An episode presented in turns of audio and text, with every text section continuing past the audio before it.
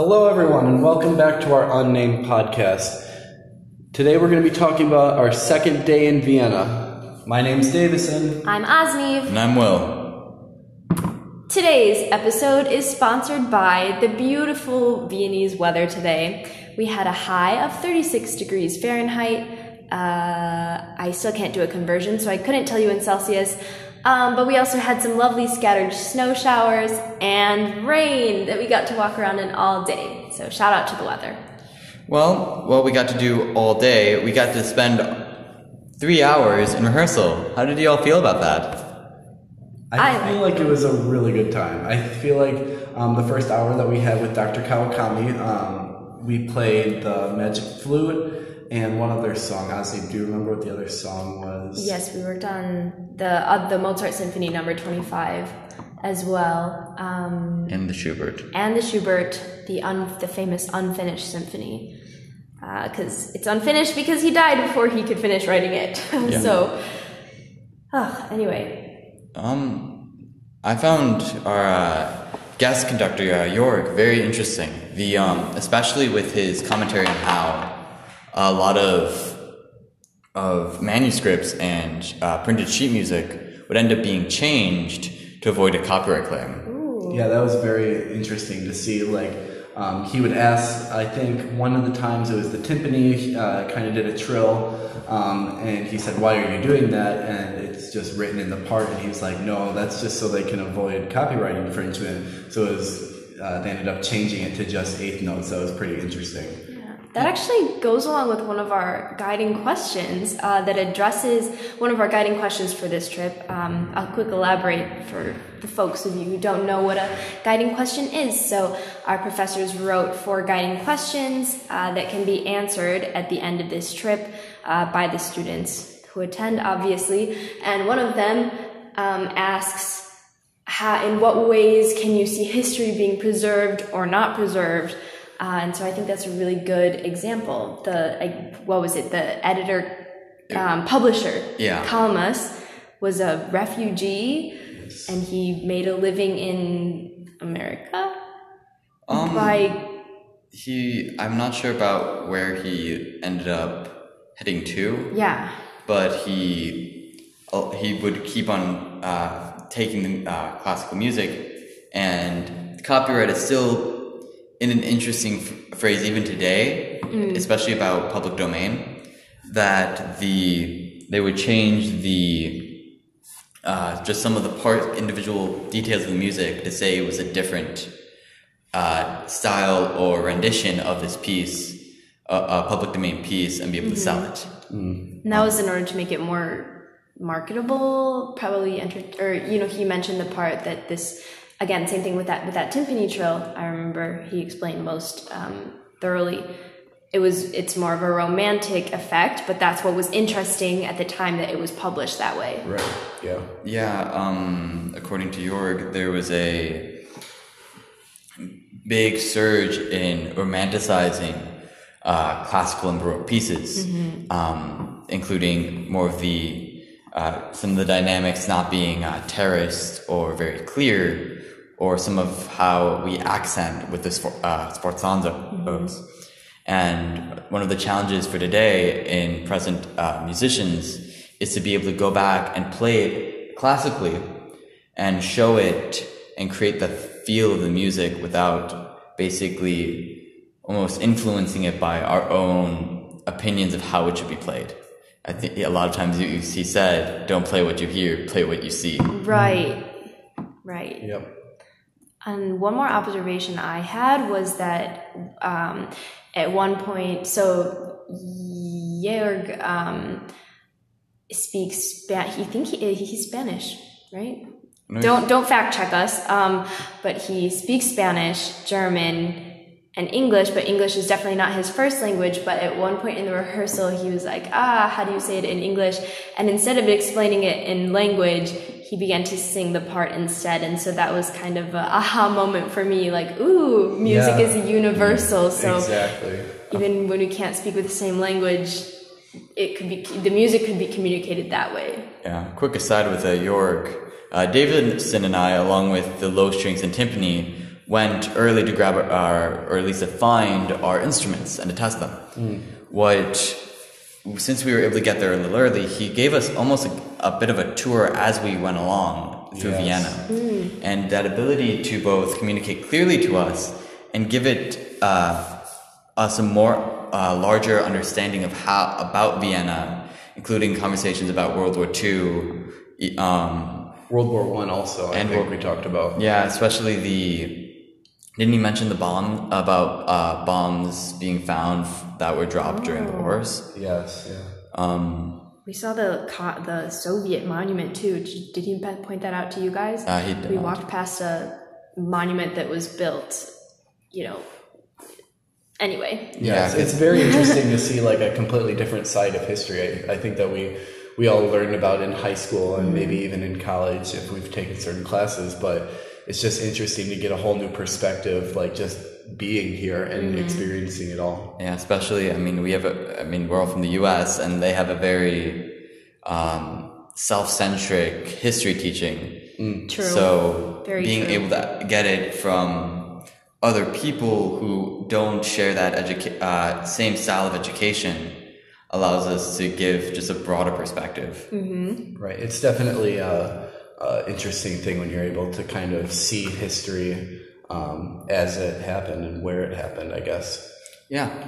Next on our day, we had a 1.5-hour masterclass where the President's String Quartet, which is currently the principal chairs of each of the each of the violin, seconds, violas, and cellos, or celli, and basically played and were critiqued by a director of the Vienna Music School that it was housed in, and was also a member of I think a Viennese quartet. And one of the interesting things about that style. Before I do that, first question: has anyone played in masterclass? Yes, but not for such a prestigious, what do we call him? Well, or guest. Guest. Yeah. Yes. It was very interesting to, kind of listen to them. Not only did they sound amazing, I think we're going to play a clip at the end of our podcast, so stay tuned for that. But it was just amazing to hear how confidently they were able to play you could hear the technique, you could hear all the meticulous choices in their fingerings, and it was just very awesome to kind of experience that. Even though we were sitting there for an hour and a half, it was like the music made it so enjoyable, I think. And especially high pressure because, for the violinists, because here's this man who's just been introduced to us as one of the best violin teachers, in this country, so yes. I can only imagine, as a violinist, how that must have felt, but they pulled it off really well, in my opinion. And there were very small things that I noticed he was mentioning to them. I think one of the things that he mentioned was one of the violinists maybe wasn't vibrating on both of the Fs that she played, and it was really funny because I think we all looked at each other and kind of laughed because she played it the first time and no one would have noticed that except this professor. And then she played it again the way that he told her to, and it was like a aha moment kind of for everyone. It was like, how did you notice that? Yeah, with these master classes, especially with a high level such as the President's String Quartet, they're basically inviting a guest or teacher to pick apart their piece step by step and doing anywhere from minor tweaks to artistic interpretations and allowing them to eventually improve the music in a way that sounds almost completely different from before. Yeah. That was a really good explanation. And watching the interaction between the quartet was one of my favorite parts. There, you could see some, especially newer quartets, will struggle to basically communicate. They can play the part, but they aren't one. They're not one, basically, organism or one part of music. With them, it was either there or so close that it was hard to tell the difference between them playing as a unit and then playing as individual musicians. Yeah, just the way they were able to look at each other, and kind of give each other these subtle nods and cues. It was just really cool to see how obviously they're really working hard together. You can tell that they're putting in a lot of time to like actually practice with each other and really like form. And I kind of noticed like a really strong bond between them. It was just really nice to see how one they were with the music. The smiles and the shared glances, they really enjoy playing together as well. So definitely good role models and something that we can kind of look up to. So thanks, PSQ. Yep. And then we went to the Haydn house, where Haydn basically bought a Viennese house, and at first his wife lived there until she died, but then eventually he moved in and ended up would work and compose music there, and then after he died it got turned into a museum about Haydn, and shared a bit about his work and some of the differences between him and other composers. So what did you all think about that? I think it was really fun. I kind of want to go back to our sponsor today, which was the rain and the snow. I think the weather today really made us want to get in that house more than I think we did at first. But it was really amazing. We split up because we had so many people, but it was really nice to go around and kind of see all these small things. Like at first I kind of saw like a bunch of different pictures, and I was like, how does this relate to Haydn? But as we were going through the museum, it was really interesting kind of seeing, these maps of Vienna, kind of the old routes that would be taken around the city. And just like overall, we kind of got a really in-depth look into Haydn's life in Vienna. A few interesting things I found about him were his sharing of music throughout the to his pupils, which apparently at the time and before that wasn't common. They would keep the music and would be basically auctioned off when he died. He was also a notoriously hard negotiator. I remember reading Beethoven. There was a quote from Beethoven talking about him supposedly selling the same manuscript to different buyers, which I found both funny. And it makes a bit more sense, especially with how much he had to work to get a very strong lifestyle.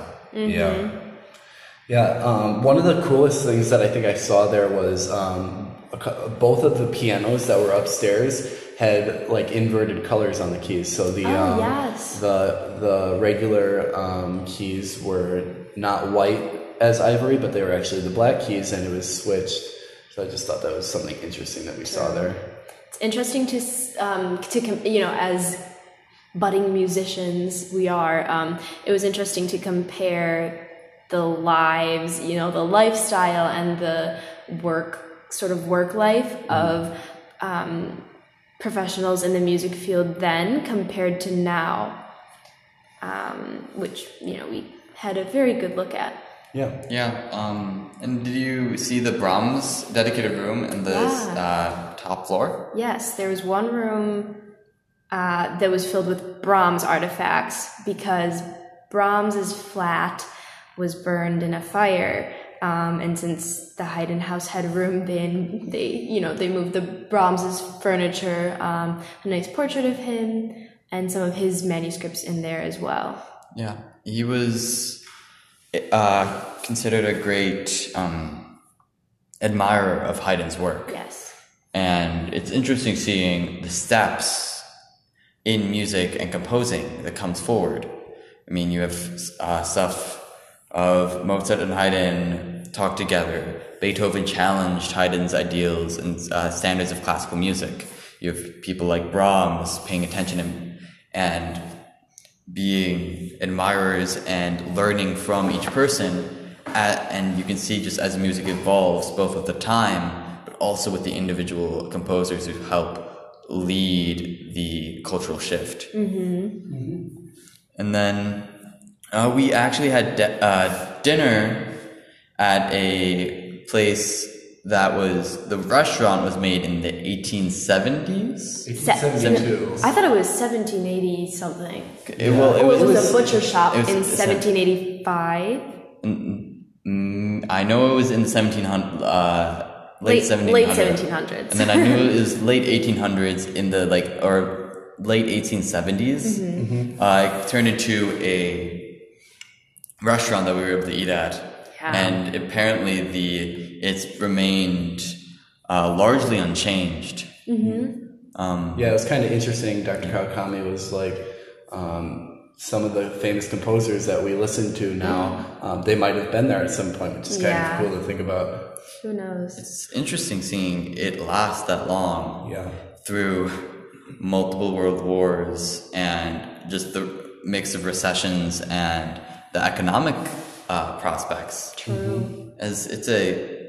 And it also helped reaffirm a different style of eating in comparison to the U.S. Mm-hmm. Oh, yeah.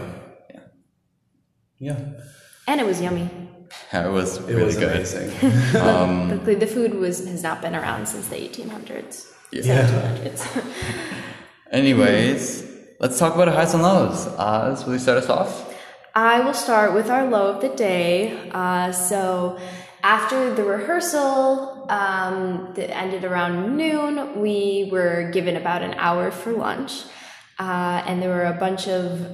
So cellists didn't bring their instruments. They just brought their bows, which is but carried in a small tube, pretty portable. But violinists, violists all had their own instruments, as well as winds and brass, I believe. We all had our instruments, so we wanted to drop those off back at our hostel, instead of carrying them around, to lunch, to the master class, to the museums, the rest of the day. That would have been a great idea if we efficiently made our way back, but we got lost a couple times. And by the time we finally got back to the hostel and were ready to leave again, it was 12:45, and we needed to be somewhere at 1:05, and we were given... the travel time to get to the destination where we had to be at 1:05, we didn't get there until 1:15. So we did not have lunch, and instead of lunch, we navigated the bus and the subway station. So we were a little bit hungry, but dinner made up for that. Yeah, it was definitely an amazing dinner. Yeah, cellos actually did have a little bit of an adventure ourselves in the building. We never actually left the rehearsal hall. We had to find out where to put our cellos, but we did have a little bit of time, Will and I, to go get lunch, so that was pretty fun. It was fun. We basically got to wander around a little bit in the Viennese district. We met up with the PSQ. We did. But and then we had a few little mishaps. Trying to find the ATM was one. Trying to go to a small town, basically cafe buffet type thing, and half of us have €50 bills, and we try to break that. Was not a fun time. It all worked out, though. I think we had a rather good day today. Not too many lows, besides a few people ending up missing lunch. That was pretty unfortunate, but. We survived. Yeah, we survived. So I guess we can talk about our highs then, since it was a rather good day. Speaking of the food, a lot of the meals have been pretty celiac friendly. Yay, Will! And peanut friendly. I haven't seen peanuts on a menu. I mean, some of the popular choices of beer and schnitzel obviously contain gluten. Mm-hmm. There have been, in each place I've been to, have been options that have both allowed me to eat and allowed me to actually eat enough, which when traveling and even just going into places in the U.S. is not a common occurrence. Right. Yeah. It's actually pretty neat. And the menus that we got today actually had some of those codes on there so you could see what was and wasn't good. That's different here. The allergen codes, so they have like letters A through M or so. Yeah. And each one stands for a different allergen, and if it's featured on, if that capital letter is on the menu next to the name of something, you know that it contains that allergen, which is really nice. Yeah. What did you all eat tonight? Oh, tonight? That actually is a perfect transition into my high. We went to this building that we were talking about earlier, and I guess one of the best things to get in Vienna is Wiener schnitzel, or just schnitzel in general. So I ended up getting schnitzel with lemon and potato wedges. It was amazing. Yum. What about you guys? I ended up with the gluten-free option. Schnitzel's how they option, of course. But I was able to have some grilled fish with a salad and potato wedges as well. Oh, sweet. Those salads looked really good. Oh, I did see one. We had some interesting potato salads at our table, but my entree was onion roast. So it was a piece of, a good helping of beef that was cooked in a really delicious gravy. Covered in crispy fried onions with potatoes on the side, of course. It was a meat and potatoes kind of night. Yeah. Everyone's getting hungry just listening to this now. Oh, so. It was drool-worthy. Yeah. It was really fun. Yeah, so I guess my last high of the day that I think Osniv and I shared was we ended up taking a train from the dinner, and we went to go get some dessert at a really amazing ice cream / gelato place.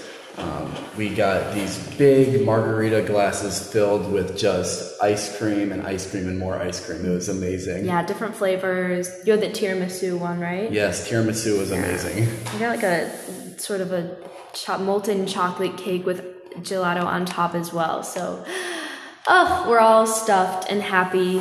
Yep, ready to go to bed. Ready for bed.